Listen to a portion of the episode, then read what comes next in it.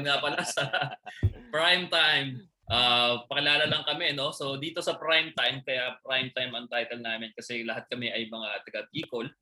Tapos magpipinsan kami. Ang tawag sa Bicol sa pinsan ay primo. So I don't know if it's a universal term na mga, siyempre, hindi man Bicol, pero di ba ang primo ay Mexican word? No? Spanish. Yeah. O Spanish. So pinsan din kaya ang tawag nila sa primo, Primo din din. kaya yun. So hello to our Spanish friends, our Spanish primos, primas.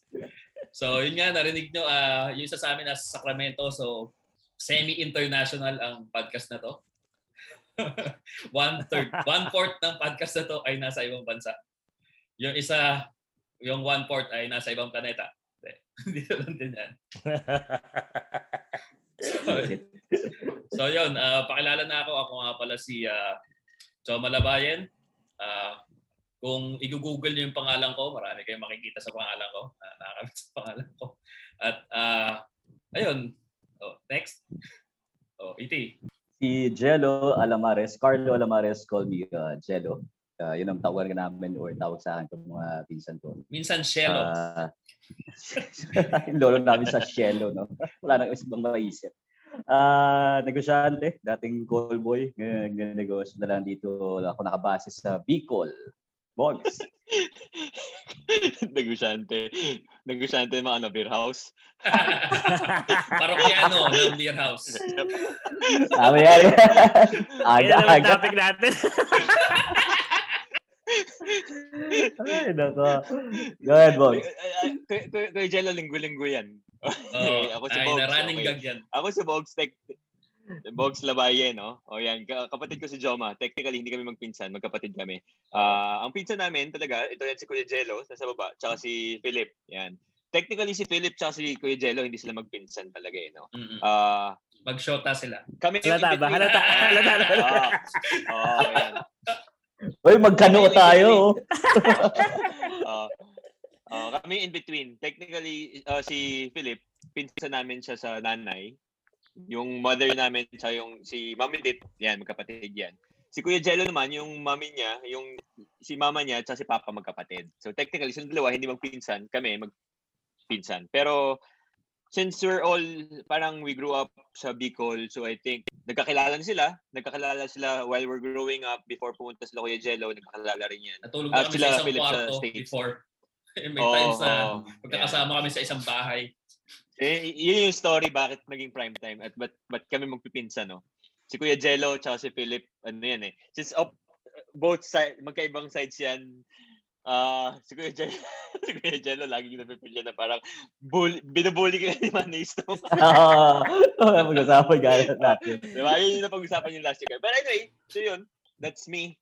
Si Ako Lawrence. naman si uh, Philip Liado, uh, aka Estong ng Bicol. So, pinsan ko, uh, pinsan buo ko si Joma at saka si Bogs. So, from my mom's side. Tapos, uh, siguro parang second cousin na rin kita. Hindi, hindi ko alam yung mga ganung ano eh. Si Jello. Degree. Ano kayong degree? Ano? degree, ano. So, parang, Oo. parang ano, second. second, uh, second cousin-in-law or something. So, Yeah, yeah. something like that. so, naka-based ako sa Sacramento. So, um, I'm a father of uh, one uh, 10-year-old uh, son. So, you know, uh, ano lang, happy lucky go guy here sa Sacramento, California. So, si Ah, Philip ay ano, ano, malapit businessman din, businessman. Pero like, relax lang. Alright, so, Ayan, si gusto ko sabihin si si Prime Stong ay ano siya, malapit na siya maging ah, tunay na half Filipino at half American kasi yung kalahati ng buhay niya sa Pilipinas, yung kalahati ng buhay niya, magta 20 years na siya sa Amerika. So ayan, ito naman si yeah, Prime, 2003. Ayan, si ito naman si Prime ET ay half Filipino, half alien. Yeah. Hindi, ah ah, ito, pagka umandar pa itong mga episodes namin malalaman, mas makikilala nyo kami hindi lang sa boses at sa mukha. Ah, eventually, ah, hindi lang kaming apat ang sasampa dito. Minsan nakasama rin namin yung kapatid pa ni Philip na si Rick na meron naman siyang ah, ah, government employee si Rick, di ba? Tama ba? Sa US. Yes. Tapos May meron katrabaho siyang, siya sa state. Tapos meron siyang specialty na mga stocks. If you want to learn more about stocks, we can can have him here. Pwede rin si, Bo, eh, si Rocky, na bunso namin kapatid na aspiring actor na sumusunod sa yapak ko sa pagiging online uh, online macho dancer. So kung, kung gusto nyo ano, uh, makita ng gwapo, uh, tingnan namin kung makakausap namin siya. So, bayaran niya kami kung dito. Gusto mo sama Ah. pala si Tito Butch dito eh. Ayan.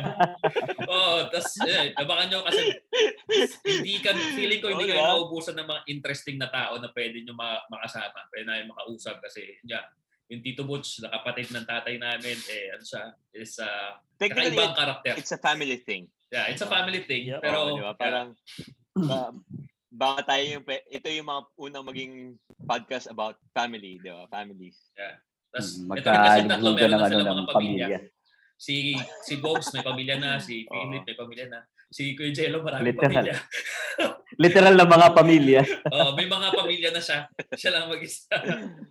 so yun din, uh, aside from the prime time as prime as playing primo, gusto rin namin to na yun nga parang family thing na lahat ng primo sa mundo ay makausap natin, makasama natin. Kami ni Philip ay umiinom ngayon ng alak si habang si Bogs at si Kuya Jello ay nagkakape. So if uh, once you hear this, pag narinig nyo na to sa mga podcast, siguro pwede itong senyas na if you're looking for a sign to drink, this is your sign.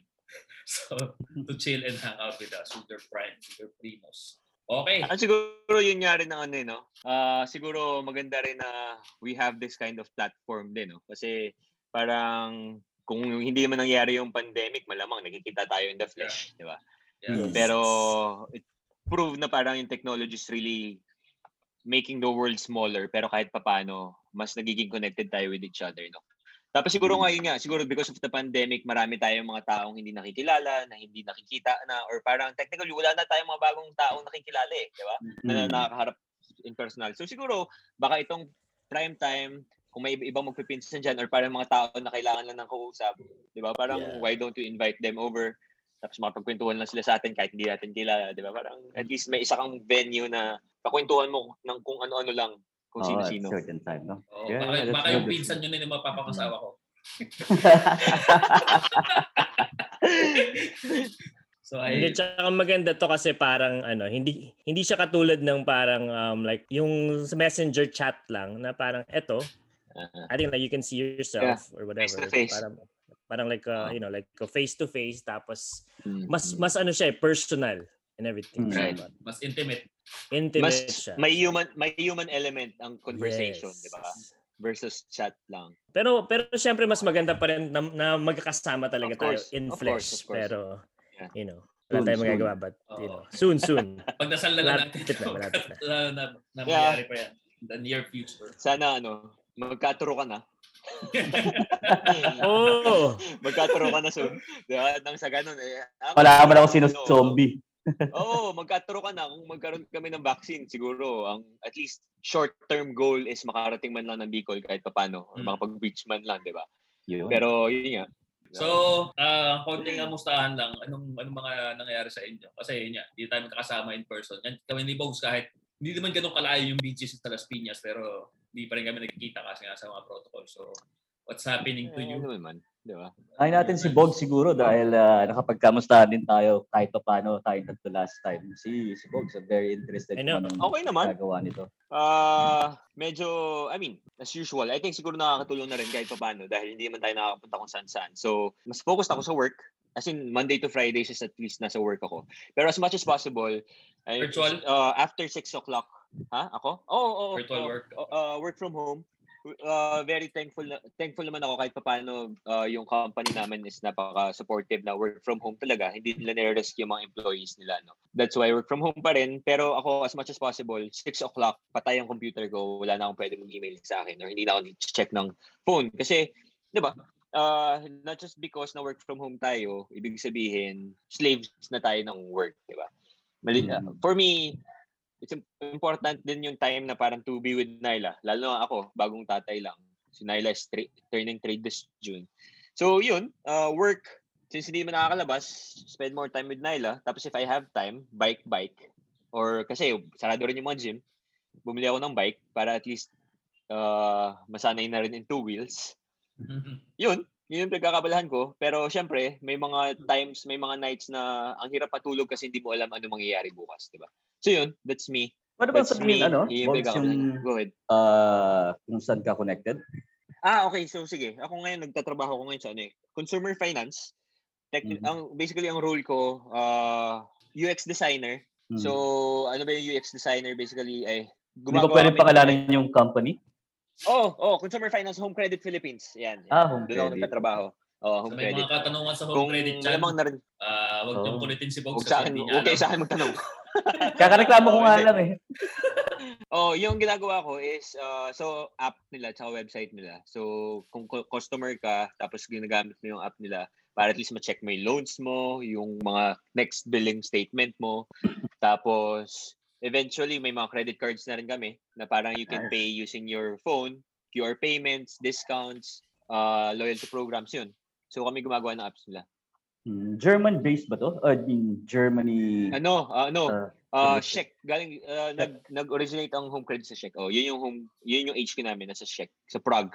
Pero home credit, kilala siya sa buong mundo. Actually, sa US meron din, pero more Yeah. credit card lang.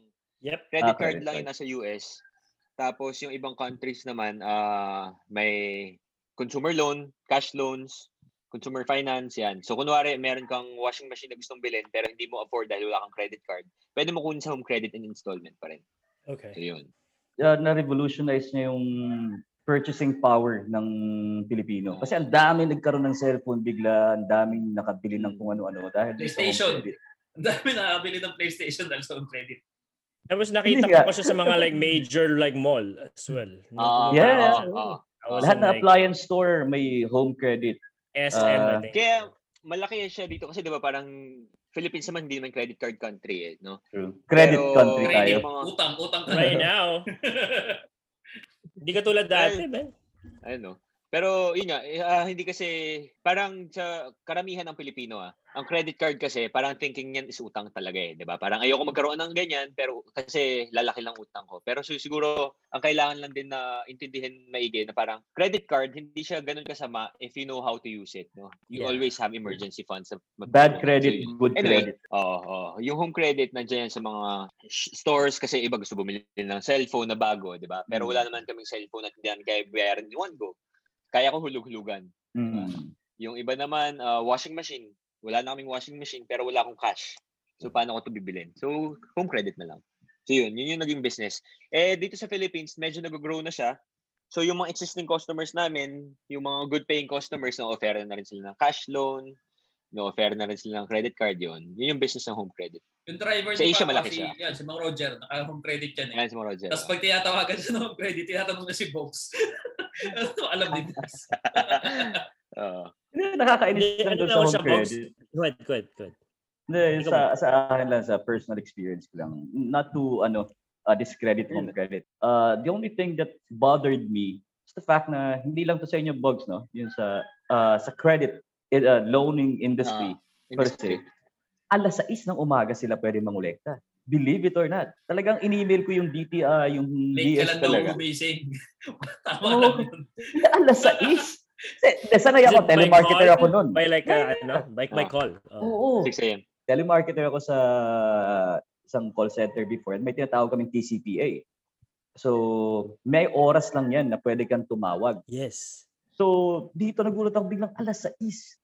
Kahit na naman, di ba? Parang bakit ka tatawag ng alas 6 ng umaga? Gumising ka na Inalaw dapat. naman. Ano kasi dapat dito, ano pa eh, like meron pa mga ano, mga like um, do not call list. So Yes, pag yes, nandun may- ka, tapos pag Oo, tinawagan ka, ano ka nila, pwede ka nilang isu. Yeah, that's Mhm. $11,000. Grabe Yeah. yan. Na-fine So, yung isang kaya yung mga ko. ano, mga like uh, telemarketer, sobrang ano sila sa mga like list. So like meron do not call list. Pag nandun yung pangalan mo, hindi siya pwedeng tawagan. Tawagan.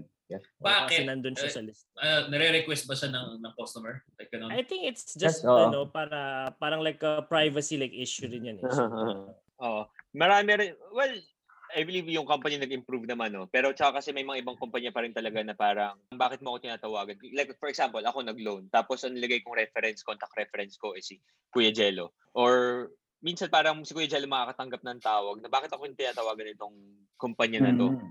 Kasi hindi ako nagbabayad, di ba? So kung hindi ako nagbabayad, ang, ang sisingilin si Kuya Jello. Marami nagreklamo, pero I think nag-improve naman ah. Um, may ano lang akong, it's just like a comment kasi 2003 pa ako nandito sa US. Kasi naalala ko dati nung bibili tayo ng cellphone dyan, Joms, di ba? Hmm.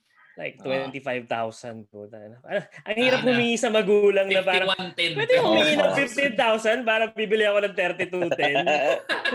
sa pakin ako ng tatay ko. Antayin mong maluma yung cellphone ko bago ko bigay sa'yo. Kaya ngayon, parang, I think there's progress na parang, oh, like, like installments and everything. yeah. Ano ko pa eh, mm. may ano ba akong isi-share nun, like dati, when we were buying cars, we have to buy it in cash or like 50% you have to pay in cash or Ah, something. down. I'm not sure kung naalala nyo pa yung kotse namin like a Vanet. Ako tsaka si Dad, meron kaming dalang attache case. Binayaran namin 750,000. Binibilang namin doon sa kahera. Binuksan niyo bang gano'n, tapos inikot niyo sa mesa para makita yung pera. Parang sikato lang. Pang gangster movie ah. Uh, tapos ngayon nakikita ko sa Facebook yung mga tao like parang like oh like put down like 10,000 pesos tapos like like Mm. monthly payments of like Oo. 15,000 or something Mm. which is Mm. like really good. So Oo. parang nagiging ano ko na rin sa Pilipinas na parang oh like that's good na you know like uh, kahit maliliit na Mm, mm. tao pwede silang mag magpa-installment. Yes, oo. Oo, kasi parang, di ba, parang hindi rin naman talaga lahat ng tao or maraming tao actually, especially in, in- sa Philippines, na parang wala silang, hindi sila liquid, no? Hindi sila, walang Yeah. available cash. Uh, pero if maraming taong ganun, paano na din yung sales ng mga kumpanya? Yes. Di ba? Hmm. So wala nga akong mag-uutang sa kanila. Wala rin naman silang sales. Diba? Wala rin silang. So strategy lang din. Anyway, so purely work from home. Dito lang kami sa bahay ni Nan, sa ni Naila. Uh, yun nga, as much as possible after 6, stop work. If I can bike, if if kaya ako mag-workout or exercise after work, then that's good. Yun. Yun. Yun yung pagkakabalan ko ngayon.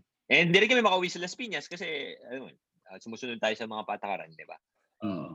Ah, Better be tayo. safe. Pauliin tayo dito. Makulit lang tayo, Pero pero... like comment ko lang kay winding uh, actually, ano yun ako, Bugs, like, I, ano ako sa'yo, proud ako na pagiging father mo. Yeah, really good. congratulations. Ano siya eh, parang, para kung, para kung, ano, nakikita ko yung ano sarili ko nung like bata pa si Zephyr as well. You know, sobrang, ano mo yan, sobrang like, Yeah, sobrang eh. like exciting kasi yung time na yun eh, from like Mm, 1 to mm, 5, mm, 1 to mm. 6. That's Right, when oo. you like spend like a lot of time with your kid, which is really good. So, Oh, so Proud sa'yo, bida-bida ka pa bida-bida ka pa dito ngayon, di ba? Pagka Pagka tumanda-tanda na to, hindi na. Oo.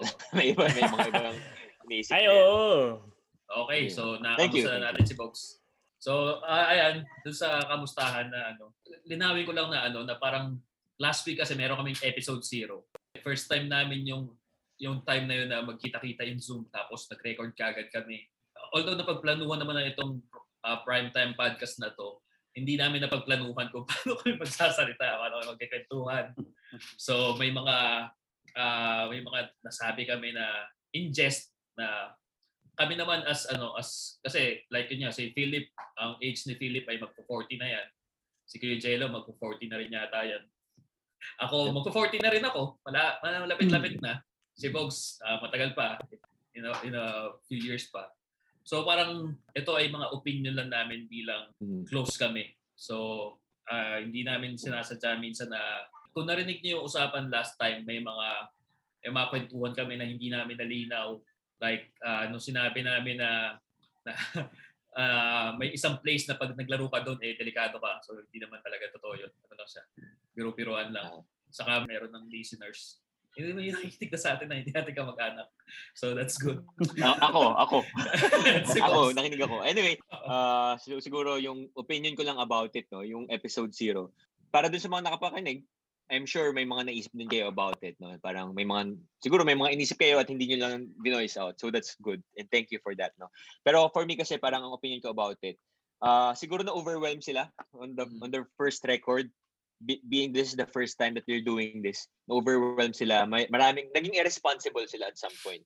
Marami sila mga nasabi na, technically it's their opinion. Di ba parang we're all, we all have opinions. Pero sila yung may platform eh Mhm. At- sila yung nakapag-broadcast. So, dapat nag, naging responsible. And then they were, na-admit naman nila, and actually si Kuya nakausap ko, na-admit naman nila na parang tama. We should at least somehow be responsible. And I think siguro yun yung gusto mong pag-usapan ngayon, di ba? This week? Oo, Yes, yes. ah, Parang- yun nga. Saka at the same time, Ah. gusto ko lang din linawin na sinasabi namin yun dahil ah, not because of politi- political incorrectness, but because we are raised in values.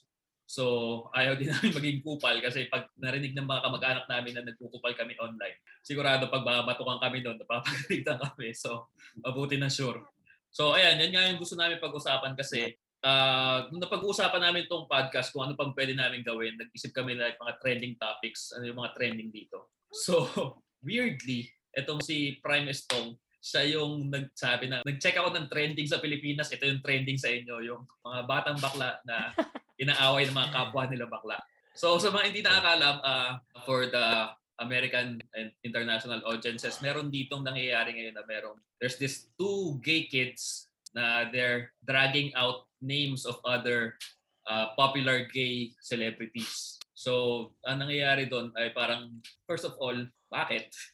so, at bakit namin nag-uusapan? So, ano ano masasabi niyo doon?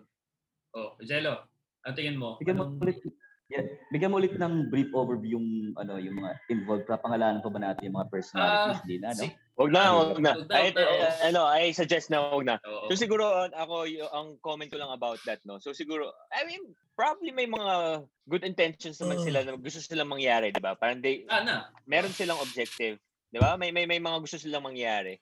Uh, probably for the sake of views, for the sake of followers, 'di ba? Uh, kasi whenever you do something, things, there's a reason behind it eh, 'di ba? Like tayo, bakit natin 'to ginagawa? Ano yung objective natin, 'di ba? Gusto natin magkakwentuhan, magkakamustahan.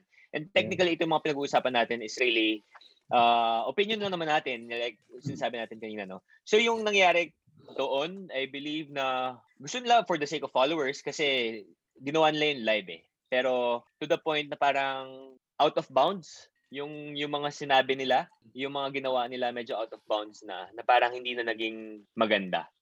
Yun lang. Mm. And and again, sabi ko nga uh, during the pre-show, pinag-uusapan natin na uh, one perfect example of being irresponsible online or being irresponsible for the sake of views, for the sake of likes sa social media is, if naalala nyo si Lugaw Girl, di ba? Medyo Si Lugaw naging, ano yun eh, si Lugaw Girl. Nagkaroon ng Lugaw Girl, di ba? Tapos meron ngayon ng mga vloggers din ang ginawa nila. Siguro mga three weeks back na to, three or four weeks. Ang ginawa Ah, naman yeah, nila, yeah. Oo. Oo, 'di ba si Lugaw Girl, 'di ba? So naging highlight siya. I'm not sure kung na kung nakita mo yung Familiar mga- ba kayo doon? Ah, Yeah. yung oh, yung di ba? ano, Yung parang So sa dahil oh oh. So one re- one example of responsible vlogging is yung dahil sikat na sigaw si Lugaw Girl, meron dalawang tao na vlogger din na pumunta, nagdala ng lugaw doon sa barangay ni Lugaw Girl mismo. Oh, I Mm. saw Tapos that one. mainit-init pa. Mainit-init pa. Eh, Parang ano nangaasar. yan eh, di ba? ECU eh. Parang, Ah. parang mang-asar, di ba? For Yeah. the sake of views, for the sake of likes. Mm. Tapos sabi nila na parang ah ah, essential po ang lugaw. Sana mag-enjoy po kayo sa lugaw na to. 'Di ba? Parang for the sake of likes, for the sake of Mm. vlogging, dinala nila yun doon. Anong nangyari sa kanila? Eh, ECQ. Hinuli sila, ba? Hinuli. Ano sila, 'di ba? Kasi ir- irresponsible eh. 'Di ba? Parang for the sake of likes, parang alam mo yun, if you're just gonna do something for the sake of likes or para at least ikasikat mo lang somewhere, wag na nating i ano, wag na tayo Huwag mang damay ng in ibang the- tao. in the wrong Let's be responsible. Yeah. Oo. yes, yes. Kasi I'm the same way. eh, di ba parang, uh, Yeah, sige, go, oo, go, go. parang the, right now na parang pinag-uusapan natin to, parang as much as possible, huwag na natin silang pangalanan, di ba? Kasi ayaw naman natin silang, Sumikat. ah, Oo. hindi, ayaw naman na natin maging ganun, nakatulad nila. Oo. Pero but the thing is, parang, if ikaw, ordinaryong tao ka, or parang regular consumer ka lang of media, parang, parang, nakakatuwa ba yun? Nakakatawa ba yun? Di ba? Mm. Maging ta- makatao naman tayo. Parang naalala ko rin ano, before pa yung Lugaw instance na yan, meron din like a couple of months ago na meron may may may trend kasi sa TikTok eh. Ako madalas kasi ako sa TikTok kasi gusto ko makakita ng mga happiness sa umaga. Mga sumasayaw na girls and guys. Saka mga trend na nakakatawa. So, may, may may trend sa TikTok na may may parang ano sa background music na do you think they will know? No, they won't find out. So parang ang ang parang gist nun ay ah, parang may gagawin silang masama tapos they're trying to get away with it na walang makakaalam. Eh pero nung, nung pinost nila sa social media, anong nangyari? parang nasa isang ramen Backfire. place sila. O, nag-backfire. Nasa isang ramen place sila tapos nagnakaw sila ng mga like mga Ah, condiments. condiments. Oo, yung mga asin, kung ano man. So parang ginagamit nila yung social media as a loophole na hindi, ginagawa lang namin to dahil trending. Pero hindi nila alam, well, first of all, uh, ikaw dahil ano ka, munti ka maging abogado, kahit anong form ng pagkukupit at pagpipitik ng kung ano-ano ay krimen, di ba? So, so binobroadcast nila sa social media yung mga petty crimes na hindi nila alam na masama. Hindi, I'm sure alam nila masama eh. Pero hindi nila alam kasi siguro na lalaki ng ganun. para, para pag-usapan sila. Sa, speaking of uh, sa law jumps, though, thank you for bringing that up. Uh, sa, attorney, uh, attorney Shelo. Oo. sa, dahil muntik na ako maging abogado, apat na taon na lang. uh, uh, there's a very thin line eh. Uh, everybody has a right, but uh, your right, you have to cease to exercise your right once you are now parang breaching on the rights of the others. Parang, uh, I forgot the uh, exact term or uh, parang ano nun. Pero ganun lang, uh, you have the right to say your, you know, whatever you want to say. Pero if you are abridging na or parang inaano mo na yung karapatan din ng iba, ay parang doon na masama uh, ang ginagawa mo. Very thin line. Speaking of uh, very thin line, no, kami ni Jom sa hindi ata natin nasabi Jom na ano no, uh, magkaklase tayo sa comedy writers workshop before secret, and uh, secret lang sana yun. secret Pero natin pala. yun. Kasi uh, lahat- so Si Philip na lang hindi ko naging kaklase sa tunay na buhay. Si Pogs naging kaklase ko rin. Tayo naging kaklase lang. ba? Oo. Nakakaya nasa- yun pag naging kaklase pa kita. Yun nga. Oh. Ang layo na natin. Inaabot mo siyam na taon. 12, 12 ba tagbat nyo? Grabe ka naman. Grabe ka naman. Hindi naman, Sino? hindi. Oh, Kasi anyway, joke taon eh. lang. Magda 9 years eh. anyway, going back lang no, sa, sa comedy kasi, is uh, are parodies okay? Uh, thinking of, halimbawa, si Lugaw Girl, you're not dissing the, the, the, the lady of what he, uh, she did, but you, you created a parody for the sake of content. Uh, Bog siguro has something to say because uh, he's been doing social media management and uh, you know content development as well. Si Joma, uh, how do you measure this para sa sa ating responsible vlogging no? Uh, when i create a content if i created a parody is it okay? Because it's medyo dark humor nga lang. Pero pag inatake ko na pinangalanan ko na and i say yung opinion ko na hey ito si Lugaw girl ganito to uh, parang opinionated ka na masyado. Parang yun ang tingin kong medyo masama eh. Pero kung parody medyo okay naman sa akin. Ano sa tingin niyo guys? Mga primo well, uh, Sige, kuya. uh, dahil nga na, nabanggit mo yung sa comedy, tayo, meron tayo mga nire-respeto natin yung mga tinatawag natin mga uh, comedic license na yun yung nakakatawa eh, di ba? Pero ano ko dito eh, medyo 50-50 ako sa sa usapin na to dahil ako as a comedy creator, as a comedy writer, medyo hirap na kaming gumawa ng content kasi kahit anong gawin namin may maapektuhan, may ma-offend. At the same way, pagka hindi naman sila naapektuhan, it might mean na hindi ganun kalakas yung ginawa namin diba, na comedy. So, in this case na si Lugaw Girl or sa uh, vlogging as parody or parody as vlogging, parang hindi siya para sa lahat. Hindi makaka-trigger talaga siya either positive or negative kasi uh, yun yung sinasabi natin ay comedy ay objective. Diba? So, ang pwedeng nakakatawa sa akin ay corny sa'yo. So, pwedeng ganun lang Hmm. din yung nararamdaman ng iba na pwedeng kaangkulit para sa akin pero sa'yo offensive. So, masarap siyang pag-usapan pero maraming factors. Uh, di ba? I'm not saying na it could be wrong or it could be right pero maraming factors to consider about that. Kasi ito si Philip, ano yun eh, ah, parang pulis yan ng mga snowflake eh. Parang pag kami nag-uusap, tapos parang na-offend ako ng konti. pinupulis niya. so, okay, ganun. Yeah. So, the, ano yun, the snowflake police. Yeah, it's like, uh, ano kasi yun eh, parang like perfect like example niyan, yung parang, um, hindi na ako magbabanggit ng mga names kasi baka mapulis din ako. Kasi. Di ba? Parang, yung mga movement, movement dito or whatever, you know, kasi kayo nasa labas kayo eh. I think like you're in an outside perspective as well. Parang ako sa Pilipinas, 'di ba? Ako nandito. I see it, you know, like in my, you know, nandito lang sa street namin or whatever. Parang ganun. So makikita mo yung mga tao, they go to those kind of like movements just to gain followers, you know, like lagi silang may mga quotes about that movement. Pero deep inside, they don't really care. They just wanted to get like likes, they want like followers.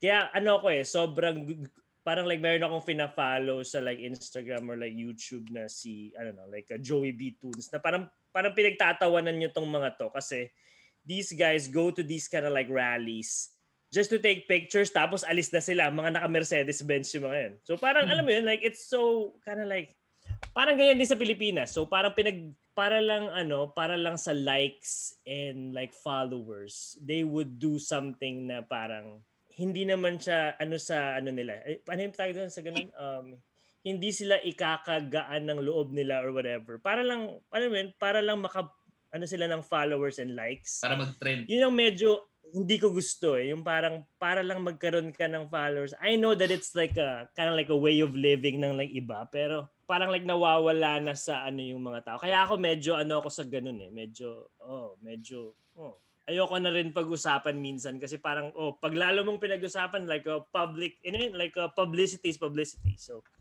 uh, hindi naman natin generalize no so not mm, saying na mm.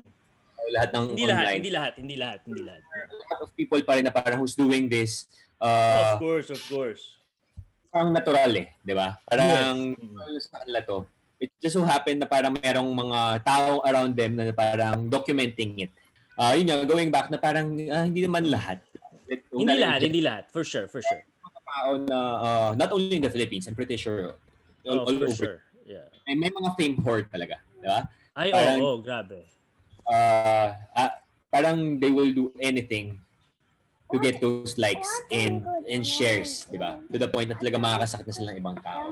It's really fame whoring. Parang yung ano kasi, I think um I think like the main word is like yung word na like validation. Yun ang pinaka Oh. ano ko lagi. na Parang Uso-uso yun Always, sa, you know, ano, like- sa online generation ngayon, sa Gen Z validation. you know, parang ano siya eh, part siya ng like woke ano like woke culture na parang like kailangan pumunta ka ano ano ako sa rally, pupunta ako sa rally, di ba? But I need to be filmed or like, you know, kind of like have a picture while I'm there. Kind of like my fist is up in the air. But in the essence, you don't really care. You just care na parang like nandun ka for your Oh, you're one of them. Hindi lahat na ano, hindi lahat ginaganon ko, but I think most of them are like that. Like this is just my opinion kasi nga yung ano ko, yung like opinion ko is from like an outside perspective. O kaya like dito. Yun lang nakikita ko eh. Kaya yun lang. Parang uh, mas, I'm not sure, siguro because of yung change na rin because of the internet, of the, because of the technology, Mm. na parang mas ng platform to have this kind of personality na parang isipin mo itong mga tao na parang okay, before internet, ano ba yung mga pinagagawa niyo? Yeah. Ayan, yung Just before because nagkaroon ng internet. internet, Before internet. mas nagkaroon ng mga, di ba, parang ano ba yung pinagagawa nitong mga taong to? Active ba sila? Participate ba sila sa mga ganyan? We don't know, di ba? Yep. So parang na ginagawa nila to before the internet pa, before the before sila makuna ng mga tao or before sila makuha sa may may, may, may mga platform na mai-post sila. Sana ginagawa na nila 'yon. Uh, very true yun, Box. No? Yung Kaya, gusto ko sabihin kasi si Kuya Jello ay bago pa mag-internet ay aktivista. So gusto kong ano masabi mo dyan? Alam mo kahit anong content no nagsulat din ako sa sa sa diaryo or sa sa org ano ba tawag natin org ang tawag namin doon sa literary org namin eh Parang, parang parang ganun. Parang uh, school diba? newspaper. Parang ganun. school newspaper tama uh, responsible journalism noon talaga ang pinaka tinuturo hindi naman wala namang vlogging di ba wala pang vlogging noon uh, so maging responsable ka lang sa lahat ng content mo uh, and then you take you, really don't need to take sides eh. You can offer your opinion but not really to take the sides of uh, anyone. Laging clear doon na this is my point of view. Lalo kung nasa na tapat ka sa opinion or editorial ng publication nyo. Uh, the thing is, laging lumilitaw dito yung intrinsic value eh versus pera kagad or ano man yung i-offer mo. yung values mo, katulad ng sinabi mo, Jones, diba? yung values natin, pinalaki tayong ganun. Alam kong nasa tao pa rin talaga eh. Hindi dahil sa uh, pere. Dap, yung values niya, kung paano siya pinalaki at paano siya lumaki sa, sa environment niya, malaking bagay talaga sa kung anumang content ang ide-develop niya from here on, from before and Yeah. moving forward. Uh, nagkakaroon lang ng, uy, namali, nasilaw sa pera, tapos biglang uh, binash na ng binash. Minsan nag-apologize pa rin. Babalik yung, yung values niya, ay, sandali, tama nga naman, mali nga talaga ako. So, mo yun, tapos nagbabago na. Uh, yeah, my bottom line is uh, yung values talaga ng tao. Sana mabalikan ng mga pamilya. Tayo, nagpapamilya na tayo, no? Uh, ma-invite natin sa ating mga anak at sa susunod na henerasyon na yung Yeah. pakikipagkapwa-tao pa rin. Kasi yun ang lalabas at lalabas sa bunganga mo eh. Yeah. Or sa Siguro to- gagawin. Oh, just para to follow up lang din yung sa, sinasabi ni Kuya Jello kanina no, na parang siguro uh, ibalik lang din natin doon sa mga na-mention nating examples kanina no, si yung mga nagdala ng lugaw, yung mga nag uh, diss ng ibang tao for their own likes ano no. I think it's good naman din na kahit paano they apologize, na acknowledge nila na oo nga mali ako, 'di ba? And I think that's what's nice na ginawa nila. Uh, acknowledge the fact na nagkamali ka and you are willing to correct it, no? So siguro Uh, that's one ng character development. Okay, so parang 'di ba parang kahit naman may social media o kung wala kung nagkaroon ka ng kasalanan at alam mong mali at tinanggap mong mali Yeah, think yun yung Oo.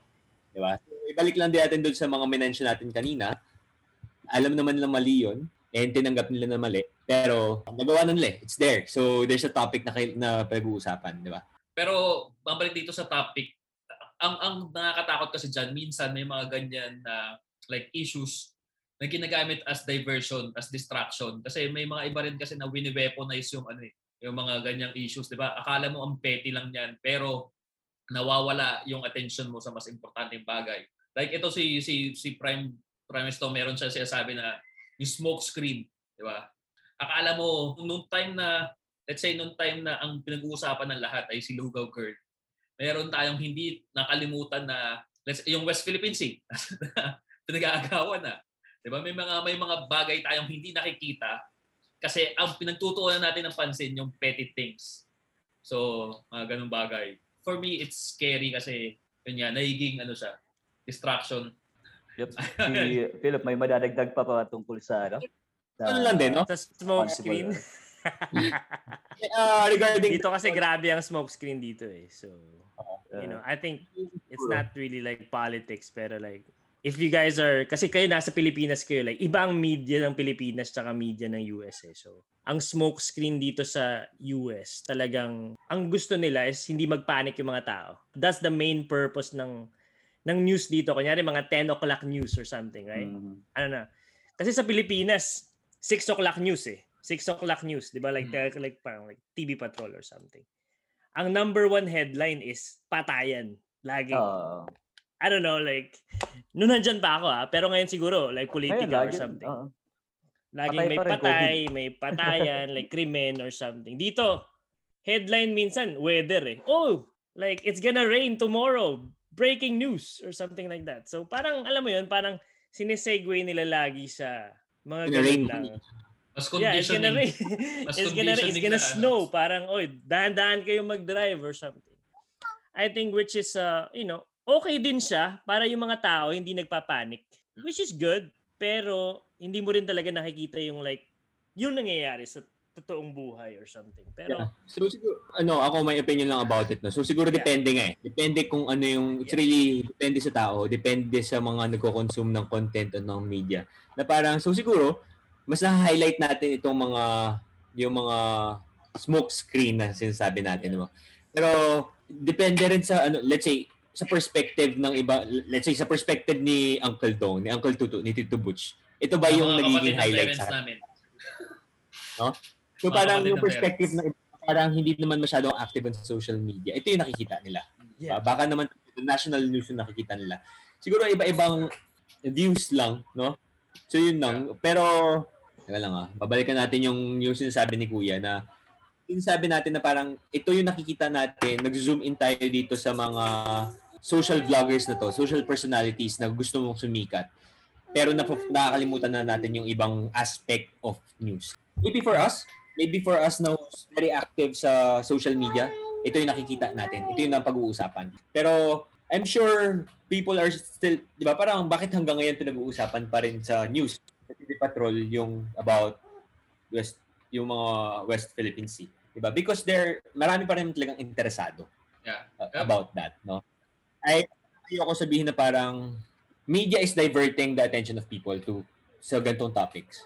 Because there's marami pa rin, marami pa rin talagang naapektuhan ito ng iba't ibang balita na to. Importante pa rin to sa mundo. Hindi, ako ang gusto kong idagdag lang kasi parang yun nga, sabi mo, it's a matter of perspective. Like yun nga, yung mga older relatives natin, older people around us, mas nakatutok sila sa national news, sa TV, may mga may nagbabasa pa rin ng dyaryo, may nakikinig pa rin sa radyo. And yung iba rin naman sa atin ay mas pinipili natin na i-consume yung media through our phones or smart uh, gadgets, 'di ba? Like yun yung si si Uncle Tutu, na kapatid ni Mama, wala namang ano yan eh. Wala namang wala namang Instagram yan eh. May Facebook yan kasi Facebook yung yung uh, parang universal social media page. Pero wala yung Twitter, wala yung Instagram, wala yung TikTok na hindi niya nakikita yung Diba? Anong pake niya dyan sa mga maliit na bagay na yan? Kasi meron siyang ibang pinoproblema or meron siyang ibang media na kinokonsume. So yun nga, tama, tama ka. It's a, it's a matter of perspective and how you consume media. So yun. I-segue ko lang kasi ayoko mag masyado mag-touch sa mga ganyang mga trending na issue, no? Meron ako isang particular na vlogger na bigyan natin ng opinion siguro. Kasi speaking of content development, no? Madalas ako magluto. Uh, background lang, tatay ko talagang masarap magluto and ako nahihilig din ako magluto lately. May isa akong vlogger na laging tinitingnan pero nung alam mo yun after five videos siguro six videos of looking at him and how he promotes or how he cooks or nag instruction ba uh, sa sa video niya eh puro mura. Eh ito Nakilala ko yun. ah ito toot! Parang okay naman sana magluto lang di ba? Ganun yung content. Ah maganda yung content but yung alam mo yun uh, yung presentation niya na pagsasalita ba uh, doon ako na off kaya sabi ko up uh, unfollow na lang muna. Kasi meron naman talaga tayong ano kung ayaw mo ng content ko unfollow mo ko di ba? May choice naman din eh. Scroll up. uh, on my ako ako lang per personal preference ko uh, I just unfollowed. But uh, I like the guy. Uh, medyo may konting he made it fun eh. Maganda yung ano eh, with a twist. Pero nung medyo naumay ako sa laging ganun na lang yung naririnig ko parang dali lang parang baka mapanood ng anak ko to unfollow ko na lang baka mag-appear pa sa nang nalalikes makita ng mga anak ko mahirap so ewan ko ewan ko, yung na sa akin Parang kilala ko yun. Ano, Tama ba yun? Tama ba yun? oo daw. Eh, sikat naman talaga siya. Sikat naman siya. At Okay magaling siya. naman talaga siya magluto. Oo, okay naman siya. Okay siya.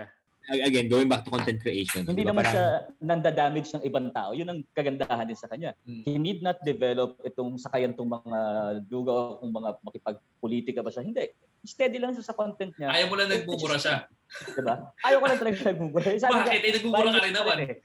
Nagmumura ako pero hindi talaga kada gap-gap, tap, tap, tap. Ang putang ina, sibuyas na to. Ah, ito. Ay, putang ina, ilagay mo sa putang ina kawali na yan. Ay, sorry. Sorry, Naila. nasobrahan. Nasobrahan lang ako na umay. ah, so, marami pa naman sabi ko. Ngayon, si Chef Jan na lang yung pinapanood ko. yung Chinese na hindi ko rin maintindihan. May subtitle na lang. And tsaka ano naman din, di ba? Parang siguro yung content niya is not designed for everybody. Yes. Yeah. Nasa mature, ano na talaga. If you're the personality na para medyo na-offend ka sa ganyan, it's not for you. And tama yung ginawa mo. Because Yeah. di ba Yep. parang ano sa'yo? Kasi meron naman din market na nakakagusto ng ganun. Hmm. Ito, So, meron sabi ako, nga na ano. parang if you're Sige, sige. everybody, Yun. everyone, you're, creating for everyone, you're parang uh, parang you're inspiring no one. Parang ganyan. Yes. Kasi parang hindi market mo eh. Iba yung target market. Yun, yun lang. Ah, nabanggit ko lang yun ah, with my personal preference. But the thing is, kaya mo namang gumawa talaga ng content without dissing other people. Yun yung pinakaunang pinag-uusapan natin eh, di ba? And then, then, then natatawa ako kasi gusto ko ikwento sa inyo. Nasa, ayan, nasa TikTok ako, meron dito mga trends. So meron ako isang video, isang content na ginawa sa TikTok na parang ano siya. May tinatawag sa TikTok na stitching eh. So may isang content tapos sasagutin mo yon. Parang ang sinabi niya doon sa content na yun, sa, sa trend niya is, what is something that's not a cult but seems like a cult. So gumawa ko ng video na ito, nag, sinagot ko siya, sabi ko, uh, Youth for Christ. kasi, kasi, eh, loko-loko kasi ko. Kaya yun nga yung sinasabi ko, hindi, yung, yung, yung content ko ay hindi para sa lahat. So, I really didn't care kung saan umabot. Uh, ayoko lang umabot sa parents ko kasi tangin nangyari ako. So, hindi ko inakala na abot na sa sa 323,000 views na merong 17.6 thousand likes at 740 comments yung yung post ko na yun. So, ang dami ngayon na nati-trigger. So, sa mga comments, so parang, paano hindi mati-trigger si, yung mga yung mga tao eh kasi ang sama na sinabi mo dun sa tungkol sa ano sa sa sa group nga na yon.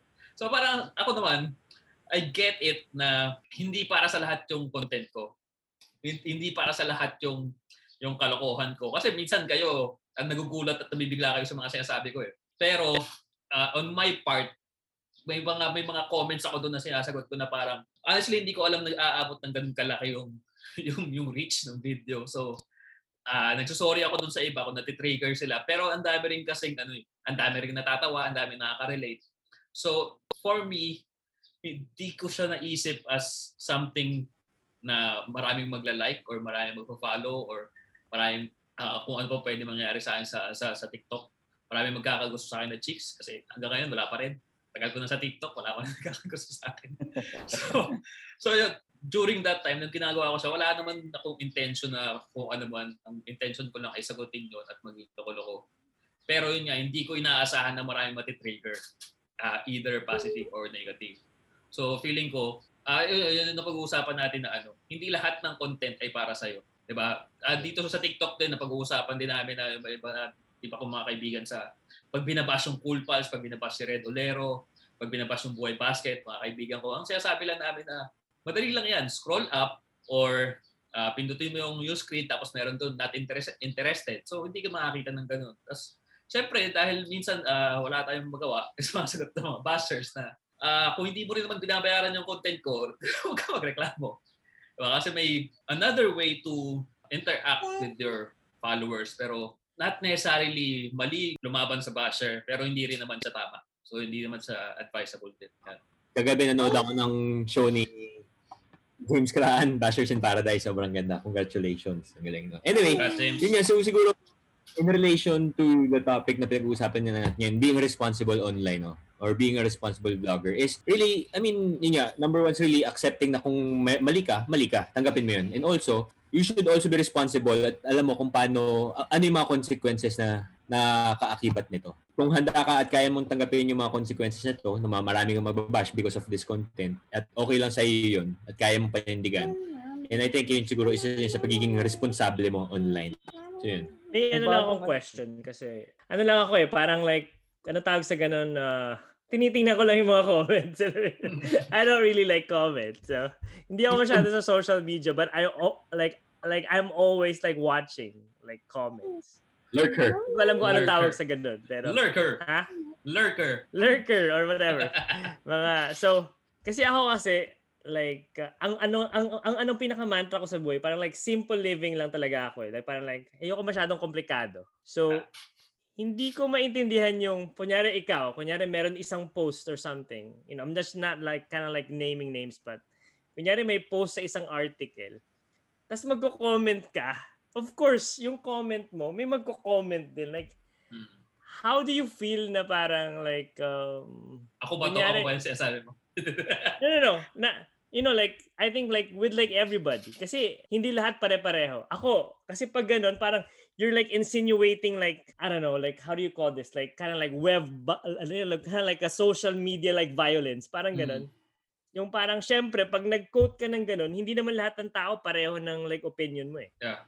So you know like uh, lahat meron silang like opinion. So how do you parang hindi ko mapasok sa buhay ko na parang magko-comment ako on something tapos they're gonna like comment back at me. Para kasi ako like ano ako eh like non-reactionary sa like online ako eh. Parang like I would rather just like laugh about it or like oh okay yung comment niya okay whatever. hindi ako yung magko-comment na, nang ina mo ka, buwisit ka. Hindi ka na ipag-back and forth. no. Hindi ako ganun eh. That's why, I think like my question is like, how do you guys deal with that kind of like, you know, stuff? Well, ako, dahil ako yung mahilig makipag-back and forth. mm. Minsan, minsan I deal with it with uh, with comedy. Like, yun nga, uh, I, I cite a, a funny incident or minsan, minsan wala ka rin talaga sa mood na, eh di, eh di, okay, di tama ka. Hindi, sige.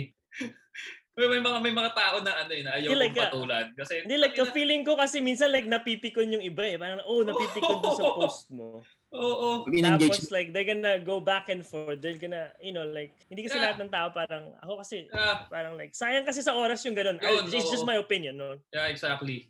Parang parang ah, parang ako rin na nafi-feel ko rin na no, ito naging naging active lang ako na ipag back and forth nung ayoko lagyan ng politics pero ito kasi ay close to close to my heart. Nung ah nung scenario ABS. 'Yon. Ah, sorry Yeah. for the politics pero nung scenario ABS lahat ng basher Siyempre sinasagot namin kasi in a way we're we're defending our castle, 'di ba? So ay pag back and forth ka tapos ang ina ending wala rin naman mangyayari makakapagsabi ka lang ng mga detrimental words na hindi mo naman sinasadya at hindi mo naman rin gustong sabihin. So, eventually, ma- ano lang, hindi hindi na lahat pinapatulan ko. Parang, there are things na, okay, sige, wala magagawa eh. At, at the same time, meron pa rin naman akong things na like, uh, if I see a post about uh, vote registration, I share it. Basta kung meron ako makitang post na I can turn into a positive, ginagawa ko. Oh. Pero kung kung dinadagdagan ko lang yung negativity ng post, parang hindi yun- hindi naman ako hindi naman mababawi yung ano ko eh, yung parang good guy card ko pag hindi ko ginawa yung mga yan. Diba? So, ah, depende na lang sa ano, sa trip mo. May mga. Ano lang may- ako, it's, just like a question for me kasi parang parang siguro pag ako, hindi ko kaya yung ganun eh. Tapos titingnan yung profile ko, they're gonna fucking Mm. like, you know, like make fun of my kid or something. So Pero may parang- narinig ako na sinabi mga ni ganun Joe kasi Rogan. may mga tao kasing wala talagang magawa sa buhay. Oo. So like that's why kind of like oh, you know what. Kaya Pero- nung una nung sabi ni Joma like I'm gonna share this, I go oh, like baka mamaya ma- I'm not really like a public person so Yeah. parang alam mo. yeah, yeah, yeah. Dating Eh, pinaka malapit sa public figure si Kuya, eh, di ba? Mm. Kaya siya na ang pinaka-public figure dito eh. Dahil I know, mga, I know. Kaya tinatanong ko yung like how was your like stress level with that? Kasi ako like I know I'm Hindi like rin really chill makatulog. about that. Nung, nung panahon Oh, see, na like, ano, nung panahon na Parang, ABS-CBN parang like, parang battle, like nag-insinuate ka kasi ng gano'n. No? Hindi kami makatulog. Not not because of the bashers, pero more of uh, the uncertainty. Kasi yung peace of mind mo as a, as a person, kahit hindi ka directly, kasi nung, nung tinanggal yung ABS, ay wala na ako sa ABS, hindi na ako ABS employee nun. Pero still, I have friends who are there. I have friends na, well, sa amin sa mga creatives na mas mar- mas magiging mahirap yung trabaho for us sa creatives dahil nga nabawasan ng isang network. Pero yung peace of mind ko noon parang ano, parang talo, hirap matulog, kailangan ko ng alak. Tapos that time, parang yun yung lockdown part 1 na liquor ban. So wala kami makuha ang alak. As, I'm not saying na ano, meditation, pero parang kalma lang. Yeah. I was just concerned kasi parang like, ang hirap kasi ng ganun. I don't know, kasi ako kasi like, sobrang private ako eh. So parang, hindi ko siguro makakayanan yung ganun. Or siguro it's just my mindset is different and you're kind of like, you're pa- Yeah. probably like, uh, mas ano sa akin, Oo. mas, mas tough. Eh meron din ako nar- narinig, I'm not sure kung ano, sino nagsabi ah, na parang ano, may yung sabi niya parang matatapang yung mga tao online kasi alam nilang hindi sila masusuntok in person. So, Mm. So yun. Kaya Oo nga. sila matapang. Oo nga. Yeah. And then tsaka ano, di ba parang I think siguro be prepared. Di ba? Kung magpo-post ka man, whether you're Yeah. vlogging, you're creating content, be prepared. Di ba? Kung yan, uh, may mga tao talaga na pag in-engage mo, pag nag-post ka ng something may, na matitrigger, no? And kung alam mo na may matitrigger, ay, dapat alam mo paano sila sasagutin. Yeah. Pero tapos yan, syempre, it's really either na parang may na-trigger ka, sasagutin mo ba o hindi. Diba? Mag-apologize ka ba o hindi. O tatanggapin mo ba yung opinion nila o hindi. Kasi lahat naman tayo may iba't ibang Yes, oo. So yun naman yun eh. And that's being responsible. Oh, kami, Ako, so personally, hindi rin naman ako, hindi rin, oo, hindi rin naman ako ma-post, di ba? Actually, I think ito nga is sa pinaka public appearance ko kung magiging public Oo. man tong Suplado yan eh. na to, di ba? Ah, here, same. hindi, di ba parang ayaw mo na ano eh. Alam mo na parang once na lumabas na to, once na lumabas na yung mga sinabi mo, marami at marami makakarinig. Lalo na, sabi ko nga, di ba, the world is smaller now. Marami makaka-access at maraming pwedeng maka-attack sa'yo. So yun. So we have to be very, very careful. Sa, sa, sa amin, yan nga, si kuya at si papa ang pinaka-public sa sa family namin, di ba? Si Kay. And of course, well, si Kay naman behind the scenes din eh, di ba? Mas ikaw, kasi talaga mas may mga shows ka. Macho dancer ka. You're writing, oh, macho dancer ka. May mga content ka, mas ikaw yung nakaka-trigger ng mga tao. Yeah. Kung ikaw mas nakaka-trigger ng mga tao, it's important na talaga na parang, okay, kon- may mga consequences lahat ng gagawin mo. So, be ready for it. Kung, if alam mo na nagpas ka na, out of bounds, go ahead and apologize if you if you have to. Diba? Unless na talagang may pinapanindigan ka na, hindi, tama ako, mali sila.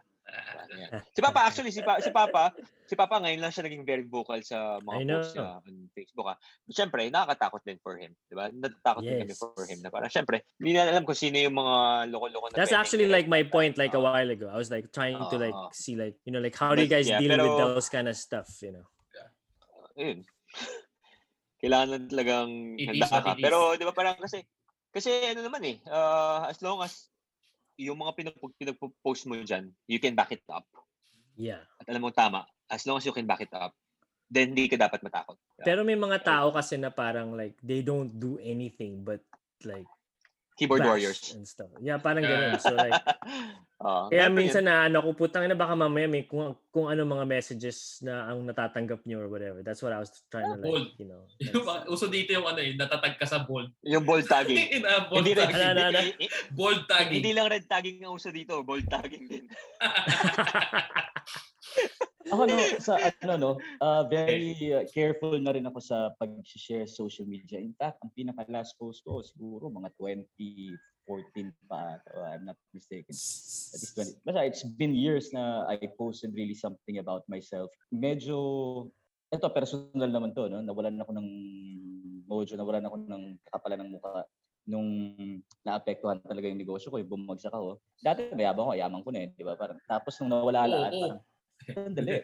Diba? Ay, si Carlo, nagpo-post na naman. Ito yung dating mayaman. Ah, grabe yung emotional stress na nangyari sa akin. Sabi ko, I keep off, uh, I still have my account, pero I keep on really posting or uh, sabi ko nga, quote-unquote, bragging about uh, what I'm doing right now. Uh, ayoko na rin. And then, isa pa na yung mga sa negosyo naman, eh, international yung clients ko, di ba? Eh, kung ano-ano yung mabasa sa Facebook ko, sandali, they might stay away. Ah, so mahirap din para sa akin na mag-post-post, mag-comment-comment kung saan-saan. Ano ako, commentan ko na lang social media, ano lang, happy birthday, minsan condolence. Na. Mahirap nang mag-offer ng opinion sa isang bagay. Eh. Ang hirap ng ganun. ah. Ito, just to like make it like light. Yung mga, kunyari may mga namamatay ng mga friends mo. Parang, tapos hindi mo alam kung magla-like ka o magko-comment. Yun nga. oh. Kaya ako mini-message ko na lang condolence, bro. Kasi iba like, kaya happy face. Oo. Hindi- baka mali ka pa. Minsan may na-like ako. Nakakatakot. may na-like ako. Namatay sa COVID, di ba? Tapos, tas, ano, tas dahil sa phone kayo nag, nagko-comment, nauuso yung mga autocorrect na imbis na condolence yung sabihin mo, congratulations. Doon ka nayari. So yeah, in, yun yeah, in, in summary, in summary sa mga napag-usapan natin about uh, social media responsibility and or and vlogging at kung ano pa mga kasama sa social media na dapat natin ginagawa. Siguro, yun yan, napag-usapan nga natin na ang, ang isa sa mga pwede natin gawin ay bago mo i-post, pag-isipan mo muna kung kaya mong dalhin. Uh, not necessarily kung kaya mo siyang dalhin physically. Kasi ako nag-workout ako everyday. Hindi dahil para may pag-away sa mga basher ko, pero dahil para magustuhan ng mga matrona all over the world. So, uh, yun, uh, siguraduhin mong kaya mong dalhin. At the same time, tama yung sinishare mo. Kasi mas olats kung nagsishare ka ng ano, meron kang opinion tapos mali naman pala. So, uh, gather facts. Let's do fact checking. Google is your friend. Nasa internet na lahat. Pero at the same time, huwag din kayo napapaniwala sa lahat ng nasa internet. Kasi, di ba, paano kung ang website ay, ang pangalan ay fake news ito? Fake news. Oh, di fake news yun, oh, di ba? Kaya let's make sure na kung ano man yung share mo, it's either authentic to you as a person or it's real na na hindi lang ikaw ang nakakaalam. Prepare your yun nga, prepare yourself yung state of mind mo as a person kasi after what you're posting baka kung ano-ano ang matrigger niya emotions na baka hindi ka handa. So mas magandang handa ka. Ano pa ba? Ano pa ba mga pointers natin? Huwag Siguro ako, just to add lang, no? Ah, Huwag kang kupal. Pag, nag, pag Ah. nag-comment ka sa ano, kunyari, ito pa, sorry. Kung salungat sa opinion mo ang sinasabi, ang nakapost, ikaw rin, responsibility mo yun as a person na ano, na ba- baka mas marami silang naniniwala doon or baka may basis yung opinion nila na yun. So, kung comment ka lang at magbabash ka lang just for the sake of of uh, poking the bear, kumbaga, na, huwag mo na tuloy. Huwag ka na maging kupal. Yeah. Yun, go. siguro, para idagdag lang din, no? opinion ko lang about kung paano tayo mas magiging responsible when creating content, when vlogging, when uploading, especially on sa internet, no? Kasi karamihan naman tayo, siguro internet, mas ginawa tayong entitled, eh, no? Parang may Yeah. sarili-sarili tayong lugar, sasabihin, no? Parang, bakit ka nakikialam? Bakit ka nagko-comment? Wall ko to. Di ba? Mhm. So, yun yung laging pang tapat, di ba? Pero siguro for me, para mas maging responsible tayo is just to be, make make sure na bawat post at bawat content at bawat upload na ilalagay mo dyan, siguraduhin mo may purpose, di ba? May reason. Bakit mo ginagawa yan? Always think about it. Bakit ko ito i-upload? Ano ba yung gusto kong makarating? Ano ba yung goals ko? Di ba? Sino yung gusto kong paratingan nito? Sino yung gusto kong paabutin to? Magpo-post ba ako just para at least patamaan ko lang si Kuya Jello? Magpo-post ba ako para may patamaan lang ng ibang tao? Di ba? Mhm. Kung yun lang ang objective mo, naghahata ka lang ng tao na parang ma-hate, mag-hate sa ibang tao rin. Parang wag na lang. So, that's one. Have a purpose and think about ano ba yung mga goals na gusto mong mangyari nitong post na to, no? Tsaka another thing is siguraduhin mo kung magpo-post ka, handa ka doon, yung sinabi nga ni Kuya kanina na, handa ka sa consequences na anong sabihin ng mga tao. Kasi hindi lahat mapaplease mo, no?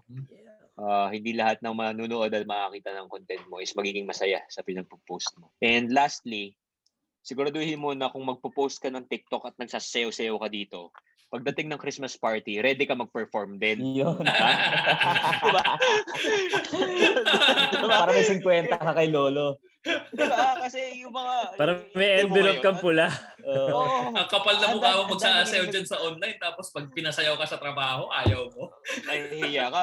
Gaganin ko sa sabihin mo sa na lang, di ba? Ayun. Pakatawanan mo. Diba? Gusto mo makita ng buong mundo, yung mga 50 ang kaklase mo, ayaw mo makita ng sewa. so, Tama, yun. tama. Siguro yung last line ko. Yeah, ang ano lang sa akin is just, you know, I think uh, don't attract like negativity as well. Kasi if you're just gonna post for something, tapos magde-negative comments lang yung mga ibang tao. I would just rather like, you know, keep it to myself or just put it somewhere na parang hindi masyadong, ano yun. Mm. Uh, and then I think, um, I think like less is more. This is just my mantra. Kasi ako kasi like, you know, like, I think like, like uh, life is like very simple naman eh. Kung papakomplikadoin mo, it's, it's up to you. So, you know, if you want to be like responsible, you know, kind of like um, be mindful of like other people as well. So, Mindfulness. parang, you know, don't attract like negativity. Kasi like negativity, laging nandyan yan pag just, you know, less is more. Ikaw, Kuya Jello, ano masasabi Take it home, attorney. What's your final words for final words? our potential Ah. listeners? Parang biglang nawala. Nawala yung listener. Ako, two things lang din. Uh, look back at your values bago ka magsalita. Uh, yun nga, pagagalitan ba ako ng nanay ko? Ito ba, ganito ba ako pinalaki ng nanay at tatay ko? Ng mga lolo at lola ko? Uh, ikakagalit ba ito ng mga tao? Uh, so, reflect ka muna sa sarili mo bago ka mag-post. Think before you post. Again, your values are very, very important because when you get to post online and you get destroyed, you know, it will quote unquote uh, kill you. Uh, hindi naman physically pero sobrang dagok, uh, sobrang ano yan eh, sobrang stressful at kung medyo mahina-hina ang ano mo sa buhay, uh, you know, something really bad might happen to you. That's really very important to me. The second one is yung sinabi ko rin kanina, uh, I just googled it right now, no? uh, parang US ano pa to? Uh, Supreme Court Justice Oliver Wendell Holmes. Ito, so Supreme Court decision sa US to, as others have said it, quote unquote, it simply asserts that your rights are protected up to the point where you infringe on someone else's rights. So just be very careful when you post something online na hindi ka na dapat nakakatapak ng ibang karapatan ng ibang tao. Kasi malala, dito sa Pilipinas, kaso na yan, yung cyber libel. Di ba? So, pwedeng NBI na kagad ng pumulot sa'yo dyan. So, nakakahiya at na nakakatakot na makulong. Diba? Na- Take it from the pro. uh, in, in, in the next episodes, pag-uusapan natin yung pagkikwentuhan natin yung uh, anong feeling na Oh, yung makulong from Kuya Jello. from Primo Jello. Oo, marami ako pwede dyan. Maganda. yan. Sige, sa susunod, pag-usapan natin yan. It, bahala Ah, natin. wala natin yan. na next episode. Two, uh, there, there's a way to two points. Ah. Take it away. Joms. Ay, siguro, magandang ano, no? Dagdag ko lang din, siguro perfect.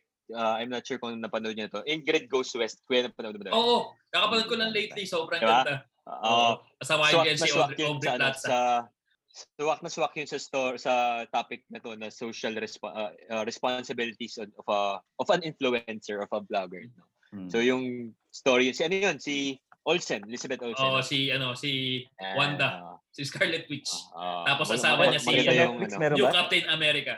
Hindi, hindi. nasa, ano, net, nasa Netflix na siya di ba Hulu. Hindi, hindi. Ano, Ah, Ano sa ako. Oo. Okay. Sige. Anyway, so yun, so yun, uh, magand swak na swak yun. Uh, again, no, uh, ito ay opinion lang naman namin. Yeah. Again, uh, kami ay handa sa kung ano man magiging basher, mga opinion ng mga mga kikinig at bashers because we're being responsible here, no? Yeah. Opinion lang namin to, kanya-kanyang opinion, pwedeng uh, mag-agree kayo at pwedeng hindi kayo mag-agree, no? But again, yung mga yung mga sinite naming examples kanina, uh, siguro yun nga na parang it's glad we're I am uh, personally I'm glad na parang they're apologetic about their actions. So tuloy lang yan. Oo. Yep. So, once again, that's uh, ito po ang prime time. So far, wala pa kaming social media pages kasi matanda na kami. Pero, gagawa ako this week. gagawa ako this Ah, week. baka so, nga hindi matuloy to eh. ba- baka nga hanggang last baka nga last episode na to eh. Hindi, hindi. Tutuloy natin to. Ah, masyado na, masyado na maraming hassle lang. Hindi ma-hassle. Masyado na tayong maraming pinagdaanan. At sayang naman yung usapan natin. Marami nang binayad si Joma. Oo, saka oo, Saka nagpahid ako ng Zoom eh. So Alright, ayun, alright. sige, uh, we'll be uploading this eventually. eventually. Awan nyo lang, uh, mag-share naman kami sa aming mga social media pages, personal social media pages. And yeah, eventually we'll have our Facebook, siguro Instagram, TikTok, isipin ko pa. At uh, OnlyFans. OnlyFans page. so, Kakapera ba tayo doon? Oh, tin- eh, marunong naman ako mag ano, eh, macho dancer eh. Tingnan natin kung ano. kung pwedeng ako lang muna. so anyway, yon yun, ito po ang uh, prime time. So sana subaybayan nyo kami, sana mag-follow pa kayo. Ah, hindi pa namin masyadong alam yung monetization pero mag-follow kayo para malaman namin kung saan mapupunta yung monetization. so yeah, that's it. Thank you for listening.